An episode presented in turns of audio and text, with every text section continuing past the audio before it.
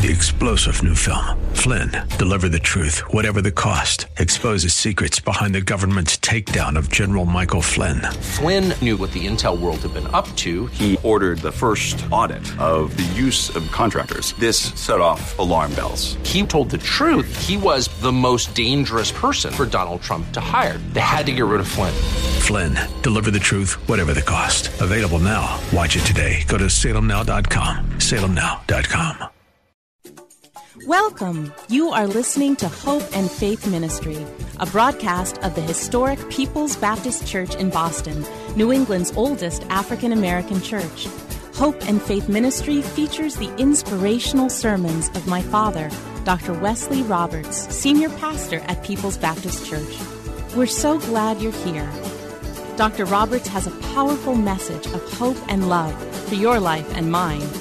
Now enjoy this broadcast of Hope and Faith Ministry, brought to you from People's Baptist Church of Boston. The title of the message today is Joy in the Midst of Trials. Joy in the Midst of Trials. Someone has suggested that life should come with a list of side effects. That there should be a tag on every newborn baby saying life can be full of fun and adventure and excitement and joy, but there are side effects. There's illness, abuse, broken relationships, betrayal, sorrow, loss, injuries, disappointment, heartache, crime, and death. Every thoughtful person has wondered why God allows trials to be a part of the life of His children. You don't have to live very long before that question stares you in the face. It might be a crucial illness, a critical illness, the brutal execution of God's people, the death or injury of a loved one. It might be the loss of a job, the breakup of a marriage, trouble with your children, a season of depression or financial difficulties. Those things happen to all of us sooner or later.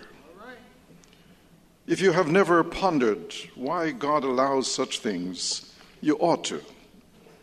So, when we turn to the Bible, we find many perspectives that help us to understand why trials and tribulations and sufferings come to God's children. Job chapter 5 and verse 7 says, People are born for trouble as predictably as sparks fly upward from a fire. And Jesus told his disciples before he left them in John chapter 16 and verse 33 Here on earth you will have many trials and sorrows, but take heart, because I have overcome the world.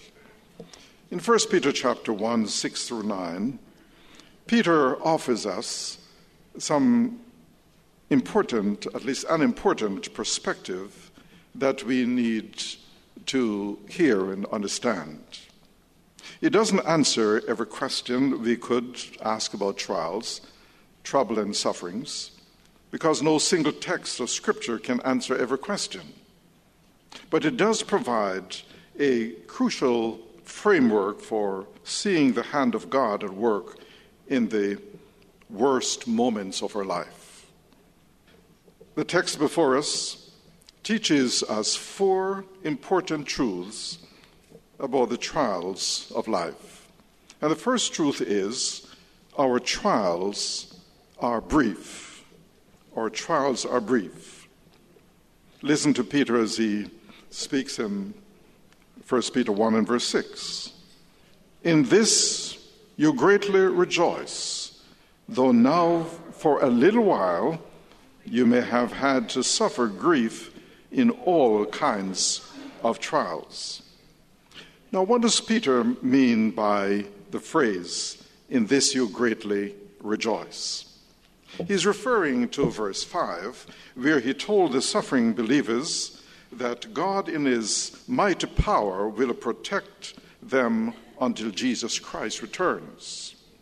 He's saying that they should rejoice over their, their living hope that is coming.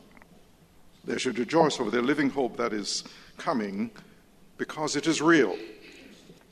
With this in mind, Peter assures his readers that their trials would only last a little while. Of course, that little while seems to last forever when you are in the furnace of affliction or trials. See, when your marriage crumbles, or your children are in trouble, or you lose your job and can't pay your bills, the trial seems to go on forever. So, in what sense can Peter say that our trials are brief? The answer is everything in this life is brief compared to eternity. It's all a matter of perspective. If I say I know a man who can hold his breath for a long time, I mean he can hold it for two or three minutes. That's a long time to hold your breath. And if I if someone says, Pastor, you have been at People's a long time, you mean that I've been here for 35 plus years. That's a long time for a pastor to be in one church. But um, it's all comparative uh, in terms of the other things that you are thinking about. You see, our trials may last for weeks or months or years, but seen against the endless ages of eternity, even the worst trials here are brief by comparison. The psalmist says in Psalm 30 and verse 5 Weeping may, in, may remain for a night, but rejoicing comes in the morning. The Apostle Paul put it like this in 2 Corinthians chapter 4 and verse 17. For our present troubles are quite small and won't last very long, yet they produce for us an immeasurably great glory that will last forever. You see, God never asks us to deny the harsh reality of um, the trials that we have to go through. Peter speaks of uh, having to suffer grief in all kinds of trials. Now, Peter knows that the trials of life bring grief. Grieving is an important human emotion God created us with the capacity to grieve. Jesus demonstrated the depth of human grief when he stood at the tomb of, um, or the grave of his friend Lazarus and wept. And so we find the shortest verse in the Bible is John 11 and verse 35. Jesus wept. It is appropriate for us to grieve when pain, suffering, or death enter our lives. The believer is not immune or exempt from troubles, as some would have us to believe. There is much unbiblical preaching and teaching today that implies that faith in Christ abolishes sickness and poverty. So they say that if you're experiencing illness or financial problems, it is due to a lack of faith because health and prosperity are guaranteed by Christ's death on the cross. All right. All right. But, brothers and sisters, such teaching is not scriptural. Come on, come on. It is not biblical religion that they're talking about. All right, it is not the old time religion. It is not the religion of our uh, ancestors. Come on, it is name, and, name it and claim it religion. It is American prosperity religion. It is man made religion dressed in the language of the scriptures, taken out of their context. The trials we face in this sinful world will at times bring great sadness and grief into our lives. But Peter assures us that we need never despair, for God has our situation under control. Our troubles are just for a little while. Thank God they are not permanent. Some troubles last longer than others, but they too will pass. Some of you listening to me today may be suffering from unemployment, financial reversals, serious illness, domestic problems, loss of loved ones, and tragedies of one type or another, which seem as if they will never end. But Peter says you can take hope in the fact that those things are only for a little while. But the second um, point Peter is making here is that our trials have a purpose. Our trials have a purpose. In 1 Peter 1 and uh, the first part of verse 7, he says, These trials are only to test your faith, to show that it is strong and pure. It is being tested as fire tests and purifies gold.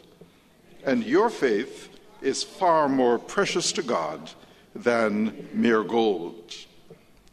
This is the heart of, of Peter's message here. In the midst of trials, God graciously assures us that there is a positive purpose to the trials and the sufferings that we have to go through on this planet as Christians. Trials don't just happen by chance or by some random act of fate. Everything happens for a reason because God is in control of the lives of His people. And nothing can happen to us without God's permission. Even though we may not see the reason for what is happening in our lives, our faith can survive if we know that a reason really does exist. Peter goes on to explain that God sends trials to test and to purify our faith. God puts our faith to the test by allowing hard times to come, not to destroy us, but to demonstrate that our faith is genuine. Trials are intended by God to help us, not to hurt us, to bless us, not to burden us, to develop us, not to destroy us, to refine us, not to ruin us, to mold us, not to shatter us, and to train us, not to torment us. Though tears may fill our eyes at times, though thorns may line our pathway, though disappointments may break our heart at times, and pain may afflict our body, and waiting may try our, our uh, patience, we need not despair because God is in control and knows what He is doing. Note the contrast between faith and gold. Uh, did you know that it takes four tons of, of gold ore to produce one ounce of pure gold? During the refining process, the gold ore is heated in a giant vat or in a furnace until it liquefies. Yes. And then the dross or the waste material is skimmed off, leaving only the pure gold at the bottom. And so uh, Peter is using this to show that uh, the trial that we're going through is greater than what happens in the production of gold. Uh, for example, Job says in Job 23 and verse 10, But we know the way that I take when he has tested me, I will come forth as gold. That's what God intends through our trials, that will come forth as pure gold, that is well tested, and, uh, and uh, that um, we will produce something that will last forever. Yes. God puts us in, this, in the furnace of affliction and trials to burn off the greed, the impatience, the unkindness, the anger, the bitterness, the hatred, the lust, and the selfishness, and all the other things that are in our lives which are not good. For most of us, that's a lifetime process. But in the end, the image of Jesus Christ is formed in us. Even though we don't realize it and we don't like the process, but um, God has so designed it that the image of Christ is formed in us as we go through the trials and the, and the tribulations of life, the sufferings which seem so difficult. God wants to prove our faith is genuine, and trials provide the most reliable proof. We may all mouth certain phrases that make us sound spiritual when things are going well but how we respond when life tumbles in around us tells the real story of what we truly believe. God proves our faith to us, our loved ones, and to a watching world.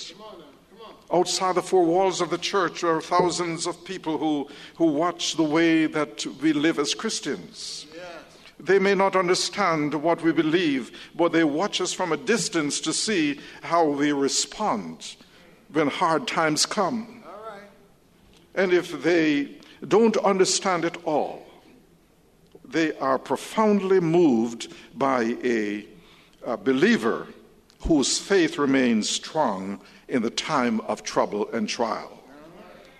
Hard times make strong Christians.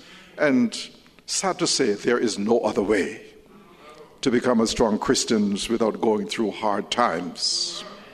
This is something that the divine has um, put into uh, the life of his children because he wants to purify us and to make us the people that he wants us to be.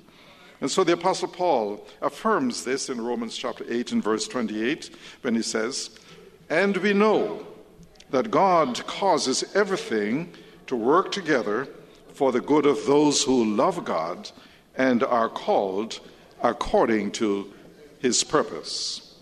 But the, tr- the third truth about trials is that our trials are eternally significant. Our trials are eternally significant. 1 Peter 1 the second part of verse 7 says, So if your faith remains strong after being tried by fiery trials, it will bring you much praise, glory, and honor when Jesus Christ is revealed to the whole world. The sufferings of this life are only temporary. Certainly, it's an inconvenience that we must endure um, for the present time, but they are temporary. And God, in His grace, uses even that for our good. But our focus should not be just upon our sufferings, trials, and temptations. We should be looking forward to the coming of our Lord Jesus Christ when our faith, tested by trials, will be rewarded with praise, honor, and glory. You see, Paul tells us in Romans chapter 8, 18, and 19 Yet what we suffer now is nothing compared to the glory he will give us later. For all creation is waiting eagerly for that future day when God will reveal who his children really are. What an incredible scene it will be in heaven when the faithful saints of God are crowned with glory, praise, and honor by our Lord Himself. Oh, I can just imagine Jesus saying to the Father, This is such and such a person. You can put your name in, in, in there. He or she has suffered for my sake and never denied my name. This is one of my faithful disciples. As those words are spoken, a vast cheer rolls across the universe from the assembled multitudes. And so it will go on, on, and on, one by one, as those who suffered much in this life, those who endured ridicule, hatred, and martyrdom are revealed and rewarded for their faithfulness. Those who have served the Lord well in this, in this life, who have given of themselves and of their resources in order to extend the kingdom of our God. And as we look back across the pathway of life, we will see that nothing was wasted, that God rewards those who are faithful to Him. God knew what He was doing all along in the, in the trials and the tribulations and the sufferings that we had to go through. Brothers and sisters, we shall be more than compensated for all our trials when we see our blessed Savior face to face. To have one word of His commendation, to be honored before the holy angels, to share the glory of Christ, to sit down at the welcome table, to sing and never get tired, will more than repay for all we have suffered here on this earth. But the fourth truth that Peter is giving us here in this text is that joy comes in the midst of trials. Joy comes in the midst of trials. In 1 Peter chapter 1, 8 and 9, though you have not seen him, you love him. And even though you do not see him now, you believe in him and are filled with an inexpressible and glorious joy. For you are receiving the goal of your faith, the salvation of your souls. The suffering Christians to whom Peter wrote were rejoicing Christians, happy Christians, Christians whose lives were bubbling over with joy because of their relationship with Jesus Christ. Even though their lives were difficult, they knew that the Lord would take care of them. The believer can experience authentic joy in the midst of trials because joy is a fruit of the Spirit. In Galatians 5:22 it tells us that the fruit of the spirit is love, joy, peace, patience, kindness, goodness, faithfulness, gentleness and self-control. Peter describes the believer's joy as an inexpressible and glorious joy, which means you can feel it, but you can't describe it. You cannot explain it to your friends, and non believers don't understand it at all. They cannot understand how Christians can have joy in the midst of trials. Try to explain the joy that you have as a believer and see how difficult it is. The joy that Peter is speaking about can be experienced in the midst of trial and pain. In the 1980s, a pastor in, Southern California visited the African country of Uganda, which saw so much devastation and suffering under the former president Idi Amin and the civil war that toppled him from power. He reported that most of the Christian brothers and sisters that he met had lost several loved ones. Most of them had lost everything that they possessed. They were struggling for food and for survival. But he said he had never been, uh, had never uh, been among such genuinely joyful people in all of his life. His megachurch in Southern California was made up of very affluent members who possess uh, nearly everything that money can buy. Yet, he said, his people did not display the joy which he observed in the lives of the suffering Christians in Uganda. He said, Joy does not come from the abundance of things that we possess. Joy is a product of the Holy Spirit occupying our lives and reminding us of who we are and what God has done for us. Oh, every now and then I remind myself that my Father in heaven chose me as his own before the foundation of the world. I have to remind myself that he called me to accept his son Jesus Christ as Savior and Lord more than 50 years ago. He forgave me of all my sins, past, present, and future. He provides for my every need and tells me of an inheritance reserved in heaven for me. He tells me in His Word that in Christ I have a righteousness that can never be tarnished. a peace that can never be troubled, a joy that can never be expressed, a foundation that can never uh, be moved, a promise that can never be broken, a touch that can never be mistaken, a victory that can never be lost, a wealth that can never be stolen, a resource that can never be depleted, and a future that can never be regretted. So, whenever I have a need or concern, I lift up my eyes to the hills from whence comes my help. In my trials, in my troubles, in my sorrows, in my disappointments, He abides with me and He gives me the victory. And all I have to do is just keep the faith and never cease to pray. Just walk upright, call on Him noon, day, or night, and He'll be there. He'll be there. There's no need to worry for God never fails. Amen amen. Thank you for joining us here at Hope and Faith Ministry, a broadcast of the historic People's Baptist Church in Boston. We pray that you have been touched and inspired by today's message. People's Baptist Church is a Christ centered, caring church located at 134 Camden Street, at the corner of Camden and Tremont Streets. Our Sunday services are at 8 a.m. and at 10:45 a.m. You can reach us at 617-427-0424. Come visit us in person or on the web at www.pbcboston.org and tune in every Saturday morning at 10:30 for another inspiring message of hope and faith.